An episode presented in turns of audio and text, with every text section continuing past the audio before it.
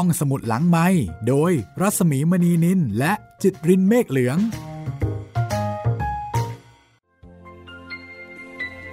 สวัสดีค่ะ กลับมาพบกันเช่นเคยนะคะ กับรายการห้องสมุดหลังใหม่ ทวนความเดิมกันเลยดีไหมคะ เมื่อตาอั้นและตาออสไปเรียนเมืองนอกแล้วนะคะพลอยก็เหงา ต้องจากลูกไปถึงสองคนนะคะ ไม่ใช่สิ ลูกจากไปถึงสองคน แต่ว่าหลังจากนั้นไม่นานตาอั้นกับตาออสก็มีไปรษณียบัตรมาถึง เล่าเรื่องราวต่างๆ ระหว่างการเดินทาง แล้วก็บอกว่าไปถึงอังกฤษแล้ว คือก่อนถึงอังกฤษเนี่ยก็จะมีมีข่าวส่งมาเป็นระยะระยะนะคะ ชีวิตของพลอยในช่วงนั้นก็ใจจดใจจ่อรอแต่ข่าวคราวจากตาอั้นแล้วก็ตาออสละค่ะ ต่อมานะคะ คุณเปรม ก็ชวนพลอยออกงานสังคมมากขึ้น เพราะว่าตอนนี้ภาระในบ้านเกี่ยวกับเรื่องลูกเนี่ยน้อยลง ลูกก็เหลือเพียงตาอ้น ซึ่งก็โตแล้วนะคะ แล้วก็เหลือประภัย มีเวลาว่างมากขึ้น ตอนนี้พลอยไว้ผมยาวแล้วก็ขัดฟันขาว ตามแบบพระราชนิยมในยุคนั้นที่นิยมให้ผู้หญิงเนี่ยหันมาไว้ผมยาว แล้วก็เลิกกินหมาก ช่วงนั้นค่ะ มีข่าวใหญ่ที่ในหลวงทรงมั่น ทรงมั่นหม่อมเจ้าวันวิมลนะคะ ซึ่งต่อมาทรงสถาปนาเป็นพระวรกัญญา พระวรกัญญาประธาน พระองค์เจ้าวัลภาเทวีสำหรับพระวรกัญญา หรือว่าหม่อมเจ้าวัลภาเทวีนี้นะคะ ที่ได้รับการสถาปนาในภายหลังอขออภัย พระองค์เจ้าวัลภาเทวี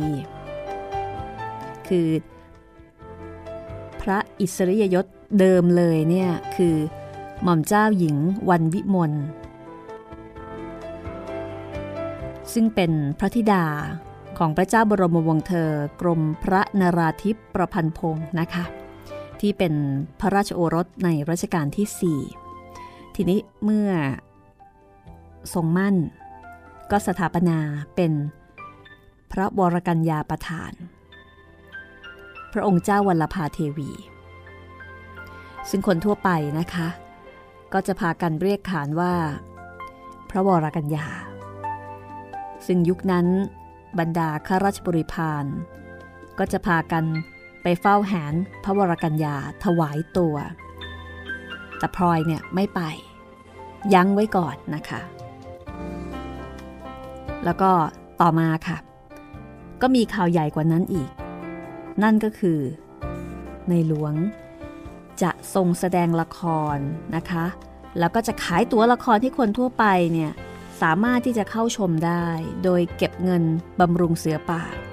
และคุณเปรมก็ไปซื้อตั๋วมาสองใบ ชวนพลอยไปดูด้วย นี่ก็เป็นสิ่งที่ทำให้พลอยรู้สึกแปลกใจ แล้วก็ตื่นเต้นอย่างมากที่จะมีโอกาสได้ดูในหลวงแสดงละคร เหมือนกับได้เข้าเฝ้านะคะ อถึงวันงานพลอยก็ตื่นเต้น แล้วก็ไปดูการแสดงละครเรื่องโพงผางแล้วก็ใจจดใจจ่อนะคะ รอดูในหลวงที่จะปรากฏพระองค์ในละคร แทบจะลืมหายใจเลยทีเดียวละค่ะ เรื่องราวจะเป็นอย่างไรต่อไปนะคะ เราตามพลอย ไปชมละครเรื่องโพงพางกันเลยค่ะ กับสี่แผ่นดิน ตอนที่ 43 ค่ะ เมื่อพระเจ้าอยู่หัว ปรากฏพระองค์ในละครพลอยก็รู้สึกว่าพระองค์ช่างงามสง่าอะไรเช่นนี้ และดูสว่างไปทั้งองค์ เหมือนกับมีไฟอะไร ฉายออกมาจากข้างใน ผิดไปกับมนุษย์ธรรมดาสามัญอื่น ๆ บางเวลา ที่ทรงแสดงบทถึงตอนที่ต้องเบือนพระพักฉายพระเนตรมาทางคนดู พลอยก็ต้องหลบสายตาลงต่ำมิกล้ามองเต็มพระพัก พระพักนั้นพลอยรู้สึกว่าดูละไม้คล้ายคลึง พระพักสมเด็จพระพันปีทำให้พลอยถึงกับสะดุ้งหลายครั้งด้วยความหวาดเกรง เพราะว่าเคยเกรงมาตั้งแต่ครั้งที่ทรงเป็นสมเด็จที่บน สมเด็จรีเจนต์ สมเด็จพระบรมราชินีนาถสมเด็จพระพันปีหลวง ถึงแม้จะสวรรคตไปแล้ว พลอยก็ยังเกรงขามทุกครั้งที่นึกถึง วันนั้น คนอื่นที่ดูละคร จะคิดจะรู้สึกอย่างไร พลอยไม่อาจรู้ได้ แต่สำหรับใจพลอย ถึงแม้ว่าพระเจ้าอยู่หัวจะทรงพยายามแสดงบทของคนธรรมดา อย่างสนิทสนมสักเพียงใด แต่ความรู้สึกของพลอย ก็ไม่สามารถจะคล้อยตามได้พลอยยังคงมองเห็นพระเจ้าอยู่หัว เป็นพระเจ้าอยู่หัว เป็นสิ่งศักดิ์สิทธิ์ ที่ควรแก่การเคารพยำเกรงเป็นที่สุดอยู่นั่นเอง ทุกครั้งที่คนอื่นๆ แสดงละครเรื่องนั้น เดินเข้ามาใกล้ชิดพระองค์ ยืนพูดจาอย่างคนธรรมดาพลอยก็ต้องสะเทือนใจ หวาดเกรงแทนเขาเหล่านั้น ว่าจะต้องจันไลมีอันเป็นไปต่างๆ นานา คุณเปรมเอื้อมมือมาสกิดที่แขนเบาๆ เมื่อสตรีคนหนึ่งปรากฏออกมากลางเวทีพลอยรู้ได้ทันทีว่า สตรีผู้นั้นคือพระวรกัญญาพลอยชะเง้อมองด้วยความสนใจ เพราะมิได้เคยเห็นมาแต่ก่อนพลอยนึกในใจว่าท่านก็งามดี แต่ขณะเดียวกันก็อดนึกไปไม่ได้ว่า ตนเคยเห็นเจ้านายข้างในบางพระองค์ที่งามกว่านั้น งามขนาดนั่งพิษดูเท่าไหร่ก็ไม่เบื่อ แต่พลอยก็บอกตัวเองทันทีมิให้คิดฟุ้งซ่าน เพราะตาของตนจะเห็นอย่างไรนั้นไม่สำคัญเลย แม้แต่จะนึกเปรียบเทียบความงามของพระวรกัญญากับเจ้านายพระองค์อื่นก็ไม่บังควรพลอยนั่งนึกชมพระวรกัญญาอยู่ในใจ ว่าทรงแสดงบทบาทละครพูดได้ดีไม่มีขวยเขิน ถ้าเป็นคนอื่นเช่นพลอย อาจจะต้องตัวสั่นขาสั่น ไม่สามารถจะก้าวออกมากลางโรงได้ทีเดียว ดังนั้น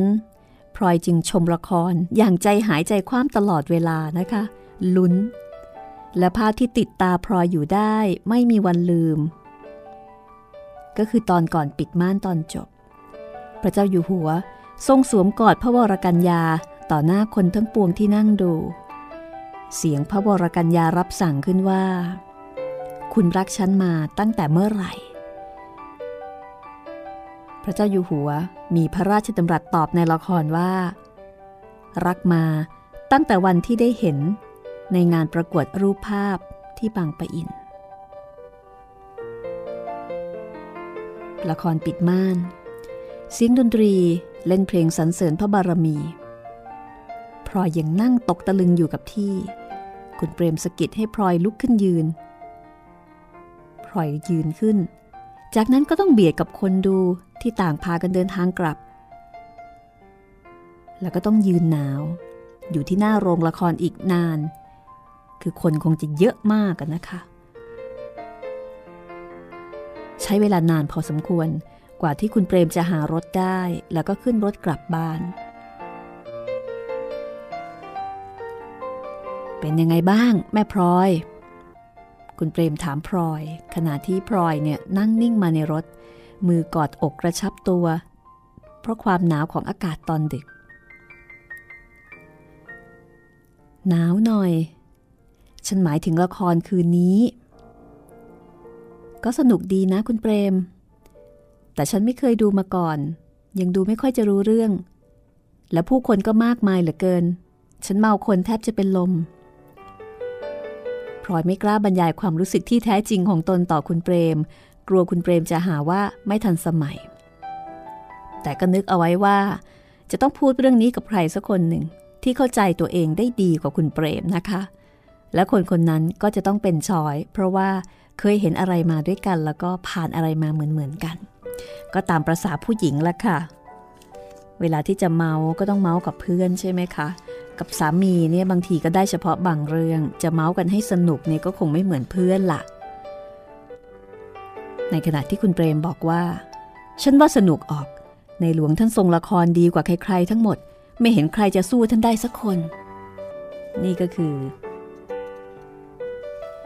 สิ่งใหม่อีกสิ่งหนึ่งนะคะ ที่พลอยได้เจอเจอ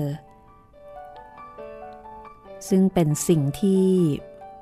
ไม่เคยมีมาก่อน ในแผ่นดินที่แล้ว ละครเรื่องโพงพางนี้นะคะ ถ้าคุณผู้ฟังทัน คุณผู้ฟังบางท่านเนี่ยอาอาจจะเคย อาจจะเคยได้เรียนนะสำหรับละครเรื่องโพงพางดิฉันจำได้ลางๆนะว่าตอนเด็กๆเนี่ยเคยเรียนเรื่องนี้เออเล่าให้ฟังนิดหนึ่งนะคะ ละครเรื่องโพงพางเป็นบทพระราชนิพนธ์นะคะในพระบาทสมเด็จพระมงกุฎเกล้าเจ้าอยู่หัว ทรงใช้นามปากกาว่าศรีอยุธยาค่ะ แล้วก็ตีพิมพ์ครั้งแรกในหนังสือสมุดสาร เล่ม 17 ประจำเดือนพฤษภาคมปี พุทธศักราช 2459 เนื้อเรื่องเนี่ย เป็นการซ้อนกลจับผู้ร้ายที่พยายามข่มขู่ แล้วก็ขโมยเอกสารความลับของทางราชการทหารเรือ พระเอกคือนายพลเรือโทพระยาสมุทโยธิน ซึ่งได้ใช้วิธีล่อลวงผู้ร้ายคือพระวิสูตรพาณิชย์ ที่ใช้วิธีต่างๆ แม้กระทั่งใส่ร้ายป้ายสีมาถึงคุณหญิงภรรยาพระยาสมุทรนะคะพระยาสมุทรก็แซงเชื่อจนผู้ร้ายเนี่ยตายใจ แล้วก็จับผู้ร้ายได้ในลักษณะเหมือนล่อให้ปลาเนี่ยเข้ารอบโพงผางเรื่องโพงพางนี้เป็นเรื่องแรกนะคะ ที่ทรงมีพระราชดำริให้คณะละครศรีอยุธยารม จัดการแสดงในแบบ ชายจริงหญิงแท้ คือให้ผู้แสดงเป็นชายจริงหญิงแท้ แต่ก่อนนี้ถ้าเป็นละครในนะคะ คือละครที่แสดงในพระราชวังก็จะต้องเป็นผู้หญิงทั้งหมด ส่วนละครนอกก็จะเป็นผู้ชายทั้งหมดนะคะ แต่อันเนี้ยชายจริงหญิงแท้ แล้วก็ชักชวนพระคู่มั่นนะคะ ให้ร่วมแสดงด้วย ละครเริ่มซ้อมเมื่อวันที่ 22 ตุลาคม 2463 ค่ะ แล้วก็แสดงครั้งแรกนะคะ วันที่ 6 ถึง 7 พฤศจิกายนที่โรงละครในวังพญาไทหลังจากที่มีการแสดงละครเรื่องโพงพางแล้ว ในวันที่ 9 พฤศจิกายนค่ะ ปีเดียวกันก็มีการประกาศพิธีมั่นอย่างเป็นทางการค่ะ ทีนี้กลับมาที่เรื่องของพลอยนะคะ ตอนนี้ตาอั้นกับตาออสจากพลอยไปเรียนต่อที่อังกฤษได้ประมาณปีเศษแล้วค่ะพลอยก็เริ่มเคยชิน เคยชินกับการที่บ้านไม่มีตาอั้นกับตาออสเคยชินกับการที่ตาอั้นกับตาออสเนี่ยจะส่งข่าวคราวมาเป็นระยะระยะนะคะ แล้วก็ได้รับรู้ว่า ทางผู้ปกครองนักเรียนแนะนำให้ย้ายไปเรียนต่อที่ฝรั่งเศส เพื่อที่จะได้เรียนกฎหมายจนจบที่นั่น คือตาอั้นเนี่ย ตอนแรกๆก็อยู่กับตาออสที่อังกฤษ ตอนไปใหม่ๆ แต่ว่าพอไปอยู่ได้สักพักหนึ่ง ก็ย้ายไปเรียนที่ฝรั่งเศส เพราะว่าตาอั้นเนี่ยอยากเรียนกฎหมาย กลายเป็นว่าตาอั้นก็อยู่ฝรั่งเศส ในขณะที่ตาออสอยู่อังกฤษสำหรับพลอยนะคะ การที่ลูกสองคนอยู่กันคนละที่คนละประเทศ ไม่ได้มีปัญหาอะไรกับความรู้สึกของพลอยเลย เพราะว่าจากฝรั่งเศสหรืออังกฤษเนี่ยก็เป็นเมืองนอกด้วยกันทั้งนั้น และพลอยก็ไม่มีความรู้นะคะว่าอังกฤษกับฝรั่งเศสเนี่ยไกลกันขนาดไหน แล้วก็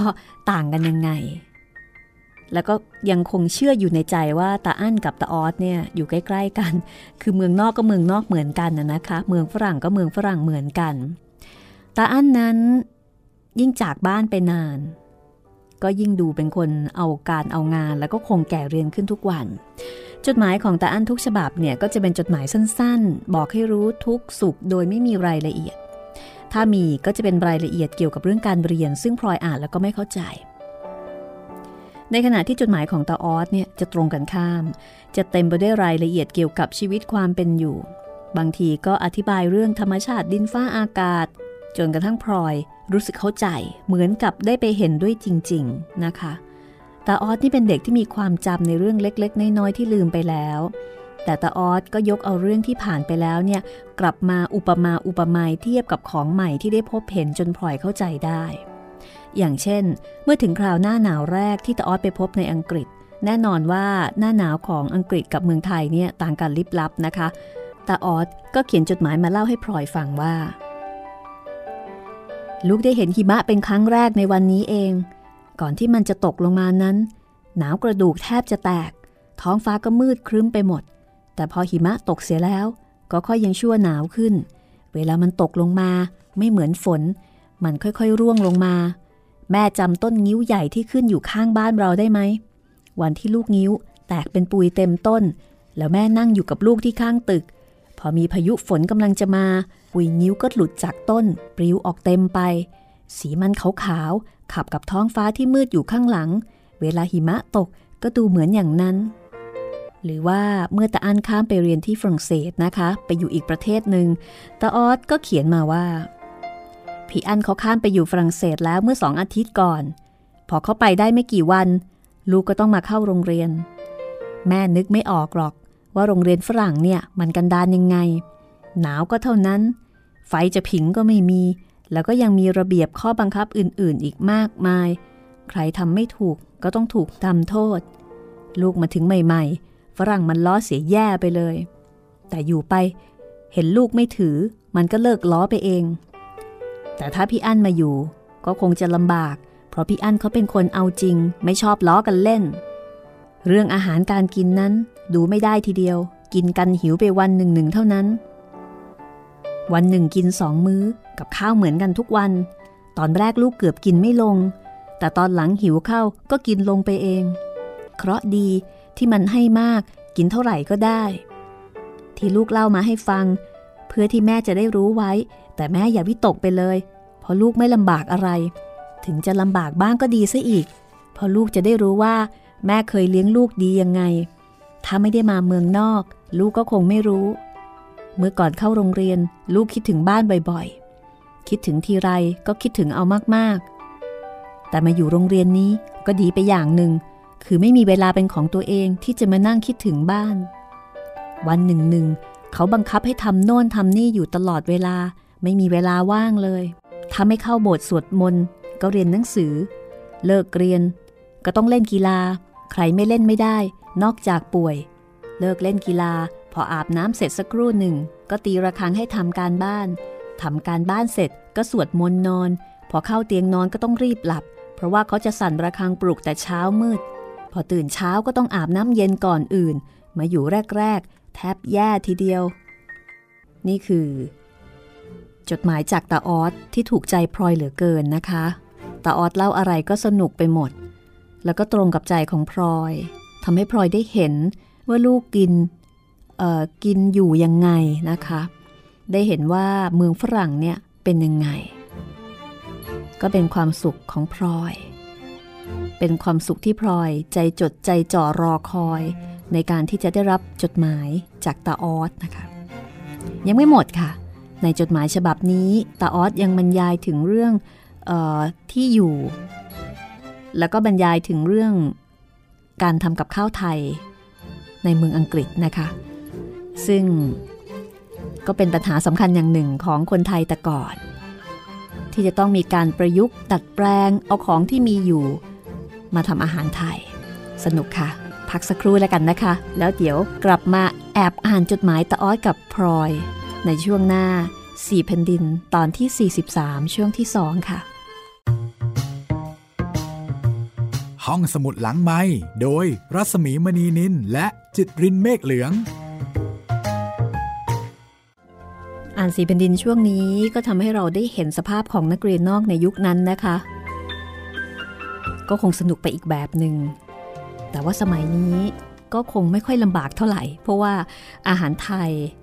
ก็มีขายอยู่แทบจะทั่วโลกมั้งคะโอ้อังกฤษกับฝรั่งเศสนี่น่าจะหาได้ไม่ยากเลย ขอเพียงแค่มีเงิน ทุกสิ่งทุกอย่างก็คงสามารถจะหาได้ ถึงแม้ว่าอาจจะไม่ได้อุดมสมบูรณ์เหมือนอย่างเมืองไทย แต่ก็คงจะหากินได้ไม่เหมือนกับแต่ก่อนเนาะ แต่ก่อนนี้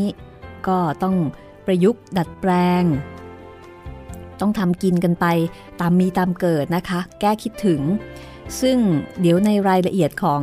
จดหมายตาออสเนี่ยค่ะ ก็จะเล่าให้ฟังกันนะคะว่า ระหว่างที่อยู่เมืองนอกเนี่ยทำอะไรกินกันบ้าง โอ้โห ซึ่งก็เป็นสิ่งที่ทำให้พลอยเนี่ย เห็นภาพนะคะ ว่าลูกใช้ชีวิตยังไงอ่าคนไทยที่อยู่ต่างแดนใช้ชีวิตลำบากลำบน แล้วก็ คือลำบากลำบนปนสนุกสนานแค่ไหน ตอนนี้พลอยก็เริ่มทำใจได้แล้วก็เริ่มเคยชินแล้วค่ะ กับการที่ลูกเนี่ย ไปเรียนต่อต่างประเทศนะคะ นี่คือ 4 แผ่นดินตอนที่ 43 นะคะ ซึ่งเป็นชีวิตในแผ่นดินที่ 2 ของพลอยค่ะ นั่นก็คือสมัยรุ่นเกล้ารัชกาลที่ 6 ซึ่งเป็นสมัยที่ประเทศไทยก็มีระเบียบ ปฏิบัตินะคะ มีค่านิยมทางสังคม แล้วก็มีอะไรต่อมีอะไรใหม่ๆ เยอะแยะมากมายเต็มไปหมดเลย เป็นแผ่นดินของคนหนุ่ม แล้วก็มีสิ่งใหม่ ๆ ให้พลอยต้องเรียนรู้ไปพร้อมๆกับคนไทย หลายสิ่งหลายอย่าง ต้องเรียนรู้ต้องปรับตัวแล้วก็ต้องปรับใจ เรามาถึงครึ่งหนึ่งแล้วนะคะ ครึ่งชีวิตของพลอยแล้วล่ะค่ะเอาละ ไปแอบอ่านจดหมายตาออสกันต่อดีกว่านะคะ ว่าชีวิตของตาออสกับตาอั้นเนี่ยเป็นอย่างไรบ้าง กับสี่แผ่นดินตอนที่ 43 ค่ะตาออสเล่าว่า นักเรียนที่นั่น แยกกันอยู่เป็นบ้านบ้านบ้านหนึ่งก็มีครูคุมคนหนึ่งครูที่คุมก็จะทำหน้าที่ดูแลนักเรียนที่อยู่ในบ้าน แล้วก็มีนักเรียนที่ครูตั้งให้เป็นหัวหน้าเนี่ยสองสามคน เพื่อที่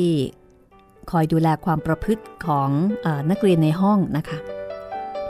นักเรียนที่เป็นหัวหน้ามีอำนาจบังคับบัญชานักเรียนอื่น ๆ แล้วก็สามารถจะลงโทษนักเรียนอื่น ๆ ได้ วิชาที่เรียนก็ไม่ได้ยากอะไร อันนี้จากความคิดของตาออสนะคะตาออสบอกว่า วิชาเลข ลูกก็เรียนมาจากเมืองไทยหมดแล้ว ภาษาอังกฤษ เดี๋ยวนี้ก็พอรู้เรื่อง ไปยากอยู่ที่ภาษาละติน ซึ่งไม่เคยเรียน แล้วก็ต้องเรียนให้ทันฝรั่ง ภาษาอะไรก็ไม่รู้ บ้าเหลือเกิน อย่างคำว่าโต๊ะ ถ้าพูดถึงโต๊ะเฉยๆ ก็เรียกไปอย่างหนึ่ง ถ้าทุบโต๊ะก็เรียกไปอีกอย่างหนึ่ง และถ้าเดินไปที่โต๊ะ หรือเดินมาจากโต๊ะก็เรียกไปอีกอย่างหนึ่งที่ลูกเห็นขันหน้าหัวรอก็คือ ถ้าเราจะพูดว่าโต๊ะเอ๋ย เขาก็อุตส่าห์สอนให้รู้วิชาที่จะเรียกโต๊ะว่าอย่างไร ถ้าลูกกลับมาบ้านแล้วนั่งพูดกับโต๊ะ แม่ก็อย่านึกว่าลูกบ้าไปเสียแล้วก็แล้วกัน เพราะภาษาละตินนั้นมีคำที่จะพูดกับโต๊ะได้ ลูกมาอยู่ทั้งนี้ รู้สึกว่าเวลาผ่านไปไม่นานนัก แต่พอมันนับดูเข้าจริง ๆ ก็เห็นว่านานโขอยู่แล้ว ลูกเลยดีใจ เพราะจะได้กลับมาหาแม่เร็วๆหวังว่าแม่จะคิดถึงลูกบ้าง แต่อย่าให้มากเกินไปนัก เดี๋ยวจะไม่สบาย คุณเปรมอ่านจดหมายตาออสแล้วก็ตีสีหน้าชอบกลทุกครั้งไป แล้วก็มักจะบ่นว่า ลูกแม่พลอยคนนี้นี่มันแปลก บางทีฉันก็ไม่เข้าใจจริง ๆ ว่ามันพูดเรื่องอะไรของมัน ถึงแม้ว่าตาออสจะสั่งมาในจดหมายว่าไม่ให้พลอยวิตกกังวลในเรื่องของความทุกข์ความสุขของของออของลูกมากนักกันนะคะ แต่พลอยเนี่ยก็ยังอดที่จะวิตกวิจารณ์ไปเองไม่ได้ ที่วิตกนั้นก็มีอยู่สองเรื่องแล้วค่ะ เรื่องหนึ่งก็คือศาสนา เพราะตาออสบอกว่าต้องเข้าโบสถ์สวดมนต์ที่โรงเรียนนะคะ อีกเรื่องหนึ่งก็คืออาหารการกิน เพราะตาออสบอกว่ากินข้าวไม่อร่อย แต่เมื่อมีจดหมายไปถามตาออสก็ตอบว่า เรื่องศาสนานั้นแม่อย่าคิดมากไปเลย ที่โรงเรียนเขาบังคับให้เข้าโบสถ์ทุกคน เราไม่ได้ถือของเขาก็จริง แต่คนอื่นเขาเข้ากันหมด จะให้ลูกไปนั่งอยู่นอกโบสถ์คนเดียว ก็ดูกระไรอยู่ เวลาเข้าโบสถ์เขาจะสวดจะร้องเพลง ลูกก็ตามเข้าไป บางทีของเขาก็เพราะดีเหมือนกัน จะได้รู้ได้เห็นว่าฝรั่งเขาสวดมนต์กันอย่างไร แต่ใจของลูกก็ยังเป็นพุทธ พระที่คุณลุงหลวงให้มา ลูกก็เก็บไว้ที่หัวนอน ก่อนจะนอนก็สวดมนต์อย่างที่แม่เคยสอนตั้งแต่เด็กๆ แม่ควรจะดีใจเสียอีก เพราะถ้าลูกเป็นอะไรไป จะมีสวรรค์ขึ้นได้ถึงสองแห่ง สวรรค์ไทยก็ได้ สวรรค์ฝรั่งก็ได้ นี่จดหมายของตาออสก็จะน่ารักอย่างนี้นะคะ ส่วนเรื่องของกินค่ะ ความเป็นห่วงอีกอย่างหนึ่งของพลอยนั้นตาออสบอกว่า ที่แม่บอกว่าจะส่งของกินมาให้จากเมืองไทยนั้น ดีเหมือนกัน แต่ต้องคอยเวลาโรงเรียนหยุด จะทำที่โรงเรียนไม่ได้เมื่อลูกยังอยู่กับเพื่อน เคยลองทำกับข้าวไทยเหมือนกัน เคราะดีที่ลูกชอบอยู่กับแม่เสมอเวลาทำกับข้าว จึงรู้วิธีพอถูไถไปได้ ถ้าหากจะมีติดขัด ก็อยู่ที่เรื่องของกินที่มักจะหาได้ไม่ครบเหมือนที่บ้านเราข้าวสารนั้นมีขาย ฝรั่งมันซื้อมาทำขนมกินอาทิตย์ละครั้ง เอามาต้มกับนมกับน้ำตาล กินไม่ลงคอเลย เวลาฝรั่งเขาซื้อข้าวสาร เขาซื้อกันทีละน้อย เพียงหยิบมือเดียวก็พอ แต่พอลูกกับพี่อั้นไปซื้อมาถุงหนึ่งมันตกใจกันมาก ไม่รู้ว่าเราจะเอาไปกินได้อย่างไรหมด ทีแรก เราก็ทำกับข้าวง่ายๆ ไข่เจียวบ้าง หมูหวานบ้าง แกงบะช่อบ้าง ตอนหลังเลยกำเริบ ถึงแกงเผ็ดเนื้อบัว ประดักประเดิดเต็มที มะพร้าวก็มีแต่มะพร้าวแห้งสำหรับใช้ทำขนม เวลาจะใช้ต้องชงด้วยน้ำร้อน คั้นกะทิร้อนจนมือแทบพองตาอ้อยังเล่าถึงการตำน้ำพริกแกงนะคะว่า ก็คลุกคลักพอดูละค่ะ คือหัวหอมกระเทียมนั้นพอหาได้ แต่ผิวมะกรูดเนี่ยไม่มี ต้องใช้ผิวมะนาวแทนกะปิก็ใช้กะปิฝรั่ง ที่เรียกกันว่าแอนโชวีขาไม่มีก็ไม่เป็นไร เครื่องเทศมียี่รา พริกใช้พริกป่น ที่ขาดมากก็คือตะไคร้แต่ออดบอกว่าไปซื้อน้ำมันตะไคร้จากร้านขายยา มาใส่ลงสองสามหยด แกงเกือบสุกแล้ว ตาอั้นมาดูบอกว่าไม่เห็นจะเหมือนของจริงเลย แล้วก็ไม่มีมะเขือพวงด้วยนะคะตาออดก็เลยเอาถั่วกระป๋องใส่ลงไป ให้ดูคล้าย ๆ กับมะเขือพวง เสร็จแล้วก็กินกันอร่อยเต็มทีจะว่าเหมือนแกงเผ็ดก็ไม่ได้ เพราะมันไม่เหมือนกัน แต่มันก็เป็นอะไรเผ็ดๆที่กินกับข้าวได้ดีกว่าของฝรั่ง พวกฝรั่งที่อยู่บ้านเดียวกัน มามองมองดูว่า อะไร ลูกก็บอกว่ากับข้าวไทย มันขอกิน ก็ให้มันกิน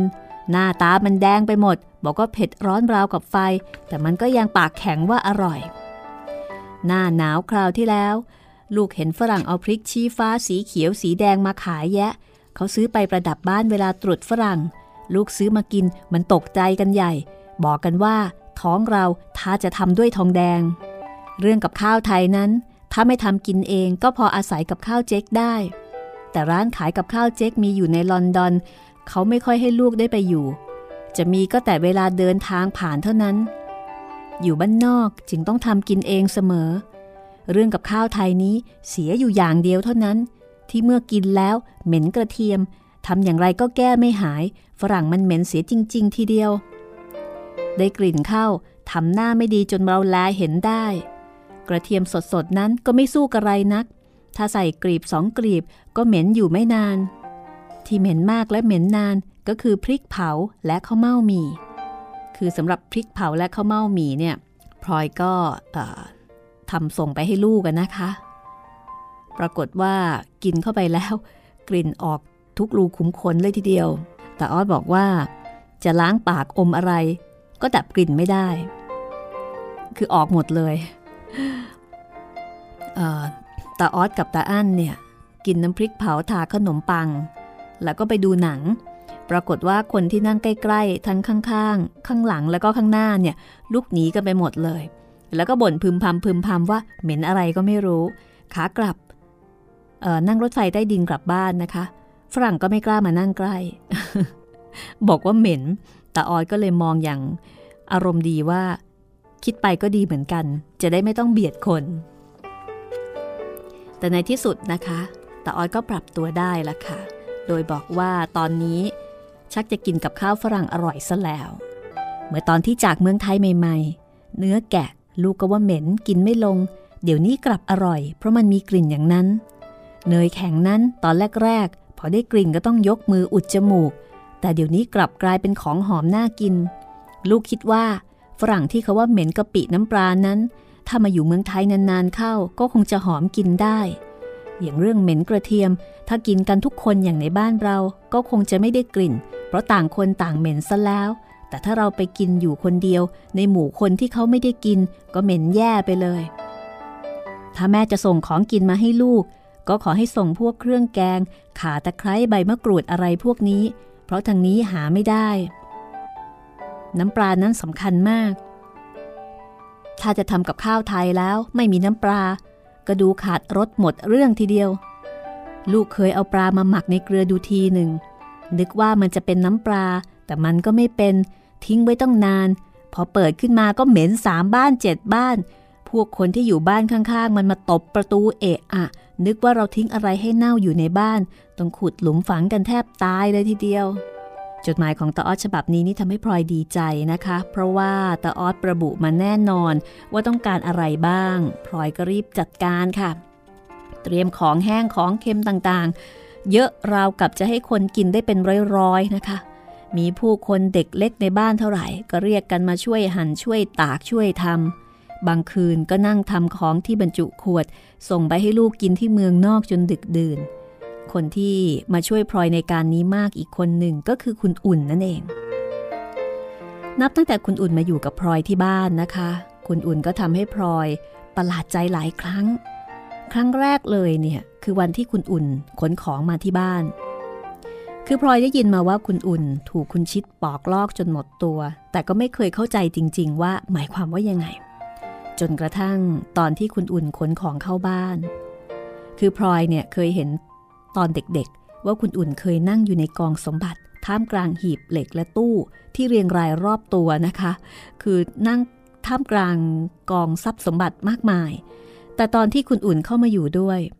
มีเพียงที่นอนหมอนมุง้ง หีบใส่ของไม่กี่ใบพอพลอยถามบอกว่ายังมีของใดเหลืออีกบ้างที่ยังขนมาไม่หมด จะได้ให้คนไปช่วยขน คุณอุ่นก็ตอบอย่างน่าเศร้าๆว่า ไม่มีหรอกแม่พลอย ทั้งเนื้อทั้งตัว ฉันมีเหลือแต่เพียงเท่านี้แหละที่เป็นของตัวเอง พลอยก็ใจแห้งไปด้วยความสงสาร แล้วก็ตั้งใจว่าจะหาความสุขให้แก่คุณอุ่นในยามชราให้มากที่สุดเท่าที่จะทำได้ แต่เมื่ออยู่ด้วยกันไป